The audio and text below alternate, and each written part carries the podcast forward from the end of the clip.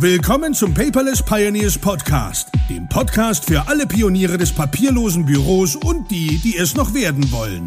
Spare dir Zeit und Ärger beim eigenen Experimentieren. Das hat dein Gastgeber André bereits für dich getan. Also lehn dich einfach zurück und genieße die Show.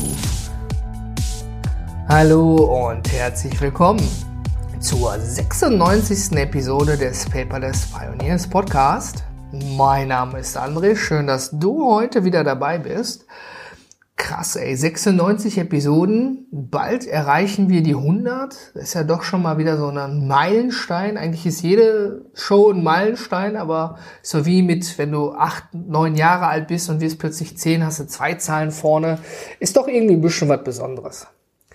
Und ich möchte heute mit dir über Gedankenimpulse sprechen oder wie ich sie so liebevoll nenne, Gehirnfürze. Ich komme aus dem Ruhrgebiet, wir sind da sehr einfach gestrickt und Gedanken, Notizen am Bett machen dein Notizbuch echt fett. Ich weiß, ich kann mit Reim kein Geld verdienen. Ich doch nicht initial in meinem Leben ja, der super Reimer zu werden und Gedichte zu schreiben und Rokus oder wie die Dinger heißen. Also was ich mit diesem Titel aussagen möchte, ist eigentlich Folgendes. Vielleicht kennst du das. Wenn du eigentlich zur Ruhe kommen solltest, Beispiel Bett. Du gehst ins Bett, du bist geduscht, bist fertig, hast Abendbrot gegessen, Zähne geputzt, Bauch ist voll, ja, legst dich ins wohlverdiente Bett, war ein anstrengender Tag und du möchtest jetzt schlafen. Vielleicht kennst du das, dass dann doch schon mal häufig dein Körper gerne schlafen möchte, aber dein Gehirn sagt, Nein, mit mir nicht, mein Freund. Denn dein Gehirn fängt dann an zu rotieren und über alles Mögliche nachzudenken, was im Laufe des Tages aus Kapazitätsgründen gar nicht geklappt hat. Jetzt meine ich damit nicht stressbedingte Sachen oder wenn du ein Projekt hast und noch ganz viele Aufgaben vor dir hast, wenn du eine Prüfung schreibst, wenn du eine, eine, eine Rede halten musst und nervös davor bist oder wenn du vielleicht emotional gerade sehr belastet bist, weil es in der Beziehung stresst oder was anderes dich stresst. Ich meine da eher nicht die negativen Impulse, das sind auch für mich keine Gehirnfürze, sondern ich meine eigentlich, ich sag mal anders, Blitzideen oder Gedankenimpulse, die dir kommen, woraus was echt Gutes entstehen kann im Nachhinein. Manchmal sagt man auch am Stammtisch bei einem leckeren Hopfentee, sagt man einfach auch Schnapsideen. Ne, wenn man dann manchmal früher Schnäpse getrunken hat, dann kamen da auch echt wilde Ideen bei raus. Die mögen gut oder schlecht sein, liegt immer im Auge subjektiv des Betrachters. Aber die Kernaussage dahinter steckt eigentlich im Detail, denn ich habe echt dieses Problem. Ich habe oder andersherum, mal von vorne angefangen, ich war bei der Bundeswehr und da habe ich schlafen gelernt. Jetzt lacht vielleicht der ein oder andere, der auch seinen Wehrdienst geleistet hat oder freiwillig bei der Truppe war. Ich meine das aber noch so, ähm, ich war da nicht zum Putzen bei der Truppe, ich war im Fernmeldebataillon und wir haben natürlich als bewaffnete Telekom echt jede Übung mitgemacht, jeden 30 Kilometer Gewaltmarsch und wir hatten auch noch einen ja, ein Stabsfeldwebel. Also Stabsfeldwebel sind ja auch aussterbende, äh, ja, äh, nicht altersbedingt, sondern aussterbende Dienstränge. Und der war so richtig, ich sag mal auf Deutsch, Hardcore, auch wenn das kein deutsches Wort ist, aber der war echt kernig. Da, da, da musste man noch Soldat sein, da musste man sich beweisen und nicht fett hinterm Schreibtisch sitzen und da seine 2000 Kalorien zu sich nehmen. Das bedeutet also, dass ich da auch zügig teilweise gemerkt habe, wo meine körperlichen Grenzen sind. Und das ist auch gut so gewesen. Und ich habe dort dann auch gelernt oder mein Körper, sich Schlaf zu holen in den unmöglichsten Situationen. Ich konnte tatsächlich an einem Baum im Stehen schlafen. Einfach den, den Körper angelehnt, die Waffe in der Hand gehalten. Von hinten sah es sicherlich aus, als wenn ich Wache gehalten oder geschoben hätte, aber eigentlich war ich am Pennen. Und das mag jetzt vielleicht blöd klingen, aber der Körper holt sich das, was er braucht, irgendwann, wenn die Erschöpfung kommt. Und das bedeutet also, ich habe in den unmöglichsten Körperpositionen gelernt, ja nicht erholsam zu schlafen, sondern ja, körperliche Kurzerholung zu holen, wie so ein Kurzurlaub, ja, mal kurz die Augen zu, Fernspäher bei Nacht gemacht, ja, und ähm, ja, es gibt auch Kameraden, die dann teilweise vom Baum abgerutscht sind und nach hinten gefallen sind und dann wieder top wach waren, ist mir nicht passiert, aber was ich damit sagen will, ich kann schlafen. Und ich kann echt gut schlafen. Und äh, mit Kindern verändert sich das natürlich ein bisschen, aber wenn die, die Gattin da ist und je nach Größe des Kindes, ob es noch im Beistellbettchen, im eigenen Bettchen oder im eigenen Kinderzimmer schläft, ich meine, wenn ein Kind ja Töne von sich gibt, dann ist jedes gesunde Elternteil in der Lage, darauf eigentlich zu reagieren. Obwohl ich schon teilweise gehört habe, dass Leute einfach durchschlafen, weil sie auch bewusst wissen, ich muss im Lebtag nicht aufstehen, da kümmert sich immer mein Partner drum. Ja, natürlich macht den Großteil die Frau, bin ich bei dir, ja, und das ist auch gut so. Ich kann keine Brust geben, ja, aber ich kann andere Dinge tun und aufstehen. Und wir haben ja auch zum Beispiel zwei in unterschiedlichen Alter, die Kinder. Und ähm, auch bei der Feuerwehr, wo ich war, da, wenn man da 24 Stunden arbeitet und äh, da hat man keinen ruhigen Schlaf in den seltensten Fällen, schon gar nicht, wenn man an Wochenenden Dienst hatte. Und dann hat man auch mal zehn Minuten im Sitzen im Auto auf der Rückfahrt geschlafen, wenn man gerade natürlich nicht der Fahrer war oder einen Patienten hinten drin hatte. Also das kam mir alles zugute. Jetzt aber genug vom Schlafen. Also wie du merkst, ich kann es. Und ich habe aber das Problem, dass wenn ich dann eigentlich schlafen sollte, ich nicht zur Ruhe komme. Also ich habe dann so eine innere Unruhe, die habe ich natürlich nicht jeden Tag, da wird man ja bekloppt werden. Aber diese un innere Unruhe ist bei mir ganz häufig begründet, weil mein Gehirn kommt dann zur Ruhe und hat dann plötzlich irgendwelche, wie ich sie liebevoll nenne, Gehirnfürze, also irgendwelche Ideen. Sei es ein neuer Name, ein neues Produkt, eine, eine völlig wirre Idee, was ich mal irgendwie machen möchte wo ich mit meiner Familie hinreisen möchte, was ich mit der Firma erreichen möchte, wen ich vielleicht noch ansprechen möchte. Also das ist bunt gemischt von privat bis beruflich und Visionen und Zukunft ist alles mit dabei. Aber das sorgt ja dafür, dass mein Gehirn beschäftigt ist und mein Körper sagt, klopf, klopf, ich möchte eigentlich jetzt schlafen. Und wenn du da oben so weiter rotierst, kann ich nicht schlafen. Das bedeutet also, ich wälze mich von links nach rechts. Muss ich dir nicht erzählen, vielleicht kennst du es oder hast es schon mal erlebt.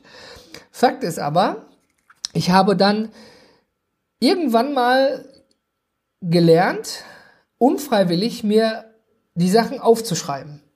Nicht, weil ich dann die tollsten Ideen habe, sondern ich bin echt teilweise nachts aufgestanden und habe mir das aufgeschrieben, ja, um den Kopf frei zu kriegen. Und dann konnte ich so 10, 15 Minuten später auch tatsächlich schlafen. Es ist so wie, äh, du musst etwas unbedingt sagen und loswerden, erst dann hast du Ruhe. Vielleicht ist das so emotional damit vergleichbar. Jetzt ist es aber natürlich so, auch wenn man Vater wird, hat man nicht bedeutend mehr Schlaf, vor allen Dingen in der Anfangsphase und irgendwann wollte ich auch nicht mehr aufstehen. Ähm, das heißt, ich bin dann hingegangen und habe mir ein echtes Papiernotizbuch ans Bett gelegt. Mit einem Stift dabei. Das heißt, immer wenn mal wieder so eine Phase war und da kam so ein Gedankenimpuls, dann habe ich das Notizbuch aufgeklappt, habe das da reingeschrieben und habe danach weitergeschlafen. Dann kamen wir zu einer anderen Misere. Ich habe eine Handschrift, mit der ich hätte wahrscheinlich besser Arzt werden sollen und ich konnte meine eigene Handschrift nicht entziffern. Und man kann auch dann im Dunkeln schon gar nicht komplexe Dinge aufschreiben. Ja, das heißt, du machst ja so Gedankenstriche, als Beispiel Pink Panther als neuen Produktnamen und dann noch zwei, drei Ideen darunter. Also teilweise habe ich dadurch echt vielleicht gute Ideen verloren, man weiß es nicht, man wird es nie wissen. Also bin ich hingegangen mit dem Stand der Technik und habe mir dann eine Diktier-App runtergeladen. Man kann auch die Standard-App auf seinem Endgerät nehmen. Habe dann den Bildschirm verdunkelt und habe dann angefangen, mir Sprachnachrichten einzusprechen. Die haben sich dann ungefähr so angehört. Gehirnfurz an mich selber, neuer Produktname, papierloser Panther. So, ungefähr in der Lautstärke war das gewesen noch ein bisschen leiser. Nebenan schläft ja meine Gattin im Bett. Und das hat auch super funktioniert, weil da konnte man auch komplexe Dinge sagen.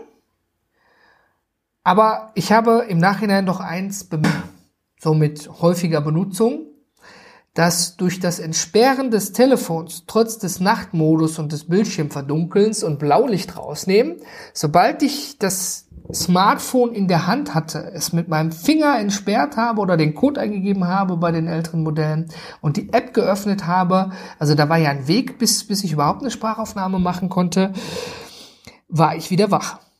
Also das ist in unregelmäßigen Abständen passiert. Ich weiß auch nicht, ob es am Blaulicht liegt oder einfach daran, dass mein Gehirn weiß, wenn du ein Handy in der Hand nimmst, dann bedeutet das in 90 Prozent der Fälle Arbeit für mich. Also weniger hier, ich mache Fotos von meinen Kindern und telefoniere mit meinen Freunden oder mit der Familie, sondern mein Endgerät ist teilweise echt Arbeit für mich. Und vielleicht hat sich das mein Gehirn so gemerkt und so reingebrandet. Ja, oh, jetzt hast du es in der Hand, jetzt musst du gleich noch fünf E-Mails beantworten und das, was ja völliger Quatsch ist, das muss ich nicht um ein Uhr nachts machen. Und ähm, das mag subjektiv, also durch mich selber und meine eigenen Erfahrungen mit dem Gerät sein. Das heißt, ich bin wieder hingegangen und habe mir tatsächlich wieder dieses besagte Notizbuch und einen Stift ans Bett gelegt. Jetzt kann man natürlich sagen, ah, André, Paperless Pioneers, papierloses Büro und du benutzt doch Papier, kann ja gar nicht sein. Und jetzt mal ganz ernsthaft zwischen uns beiden, ich bin doch kein Fanatiker. Ich benutze auch Toilettenpapier. Ja, man mag es kaum glauben, ich habe hier keine japanische Toilette im Haus. Und meine Kinder bringen Papier mit aus dem Kindergarten, worauf sie gemalt haben. Ja, also wir leben ja in einer Übergangsphase. Wir haben keine Folien, die ich in der Hand nehmen kann oder Notizbücher, wo nur eine Seite ist, die ich immer neu beschriften kann. Ja, es gibt ähnliche Technologien, bin ich bei dir, ja, aber ich benutze natürlich auch das, was mir zur Verfügung steht. Wie würde Lars Bobach so liebevoll wahrscheinlich sagen, äh, eine Insellösung ja, die für mich aber gut funktioniert, weil ich kann mich entscheiden, ist es was Komplexes, muss ich das Handy nehmen, sonst kann ich es gar nicht irgendwie notieren digital, weil der Gedankengang zu komplex ist und ich muss ihn loswerden, oder nehme ich doch lieber das Notizbuch, was da liegt. Ja, wie soll ich dir sagen, ich muss gestehen, es funktioniert beides, wobei ich natürlich aufpassen muss, wie ich schreibe. Klar, habe ich dir schon gesagt, ne? man ist halt schnell da so hingeklatscht und dann kann ich es nicht mehr lesen. Aber was ich dir mit dieser Episode einfach oder die Kernaussage, die ich dir empfehlen möchte, wenn du auch diese Phasen hast, wo du zur Ruhe kommen sollst und du kannst es nicht, weil du vielleicht für dein Business, für dein Privatleben, für was auch immer eine tolle Idee hast. Und die Idee ist ja erstmal nur in deinem Kopf und du bist der Einzige, der sie toll findet, weil du wahrscheinlich jetzt nicht deine Gattin oder deinen Partner oder deine Kinder wach machst und sagst, hey, ich habe eine super tolle Idee, hör mal zu. Ja, äh, so ein Samenkörnchen muss ja auch erstmal reifen im Kopf und wird vielleicht noch hin und her verworfen, bis es dann richtig keimen kann. Das bedeutet, ich empfehle dir tatsächlich, deine Gedankenimpulse oder liebevoll Gehirnfürze, wenn du sie denn hast, aufzuschreiben, entweder auf Papier, in einem Notizbuch, in einem Blatt Papier, was da neben dem Bett liegt, was auch immer, oder in einer Sprachnotiz-App deiner Wahl. Oder vielleicht hast du ja sogar auch einen Tipp für mich und sagst, André, habe ich alles probiert, ist alles Mist. Pass auf, ich habe hier ultimative Lösung X, ich bin da echt für neue Dinge offen, aber es muss irgendwie raus. Und ich kann nun mal noch nicht meine Gedanken in irgendeine Maschine rein transferieren, wo ich dann einfach im Bett liegen bleiben könnte. Ist vielleicht auch ein bisschen spooky, aber naja, ist vielleicht auch gar nicht so zukunftsfair, wer weiß, was da noch alles kommt. Also, Gedankennotizen am Bett machen dein Notizbuch echt fett. Ja, jetzt macht auch wieder der Reim ein bisschen Sinn, vielleicht nach dieser Erklärung. Ja, das war heute ein kurzer Quickie. Ja, ich freue mich, dass du wieder eingeschaltet hattest und ich wünsche dir jetzt bei deiner Autofahrt bei deinem Rasenmähen, bei deinem Bügeln, bei dem, was du auch immer machst, noch einen wunderschönen und erfolgreichen Tag und dass du heute Abend vielleicht ja etwas neben dem Bett liegen hast, außer nur das Handy, was als Wecker genutzt wird.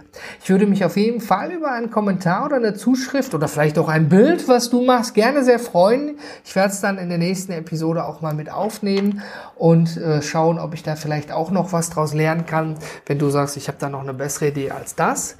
Wenn dir der Podcast im Allgemeinen gefällt, ja, oder vielleicht du auch konstruktive Kritik üben möchtest, dann freue ich mich nicht nur über eine E-Mail, sondern tatsächlich auch über eine öffentliche iTunes-Rezension.